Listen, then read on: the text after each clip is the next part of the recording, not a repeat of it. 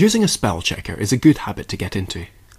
In this episode, I'll demonstrate how to use Vim's built-in spell checking feature. To enable spell checking in Vim, run the command set spell.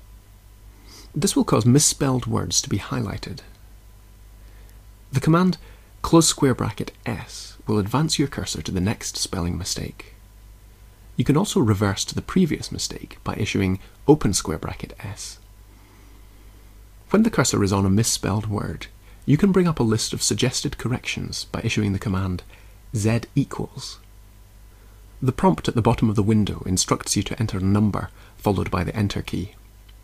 In this case, the first suggestion is the one that I want to use, so I type 1 enter and I'm brought straight back to the document with the correction applied.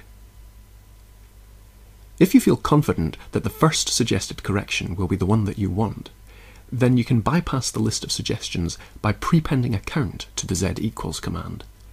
So running 1z equals will switch the misspelled word under the cursor with the first suggestion without even showing you the list. If you're unhappy with the result, you can always hit the U key to undo the change. You can set the language of Vim's spelling dictionary with the spell lang option. The default value is EN for English. I have created two files here, one using British spellings and the other using American spellings. Spell checking is enabled, but as you can see, there is no indication that any words have been misspelled. Now, if I set the spell lang for each window to British English, you can see that the American words are highlighted with a blue underscore. This indicates that the word does not belong in the currently selected region, but is a correct spelling in another region of the same language. If I set the spell lang option to American English, the British spellings are now highlighted as being from another region. Note that the spell lang option can be set for each buffer, so if I make the British version the active window and run set spell lang equals ENGB, then British English will apply to that window, while the other window continues to use American English.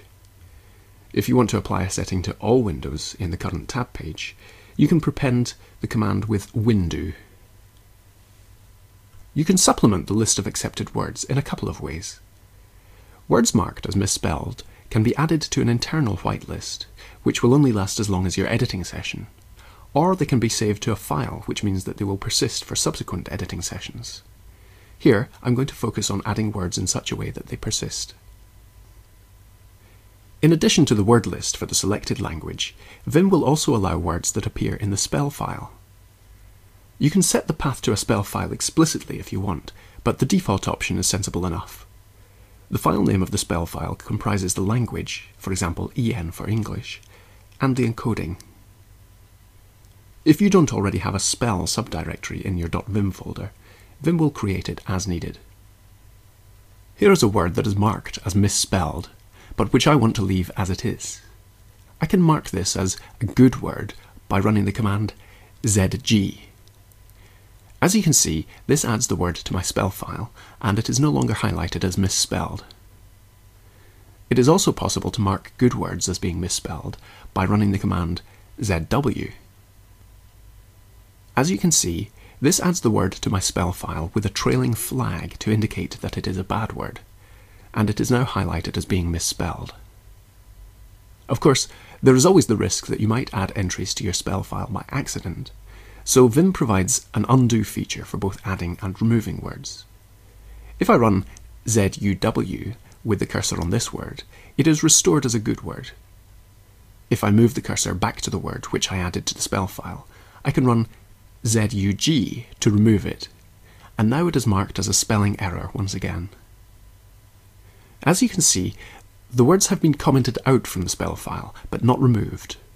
If this file becomes too large, you can clean it up by running the command runtime spell slash cleanadd.vim. This script will strip out all words that have been commented out. I prefer to treat spell checking as a separate task from writing, so I like to be able to quickly toggle the spell checker on and off. I keep the following lines in my .vimrc. This enables me to quickly toggle the spell checking feature on and off by pressing comma S in normal mode. Additionally, I have set the default region to British English. The information in this video is summarised in the accompanying show notes.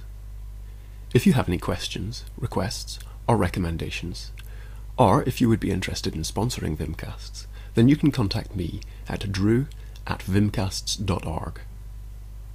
If you've been enjoying Vimcasts so far, why not leave a tip? By donating a few dollars, you can ensure that Vimcasts remains free to all.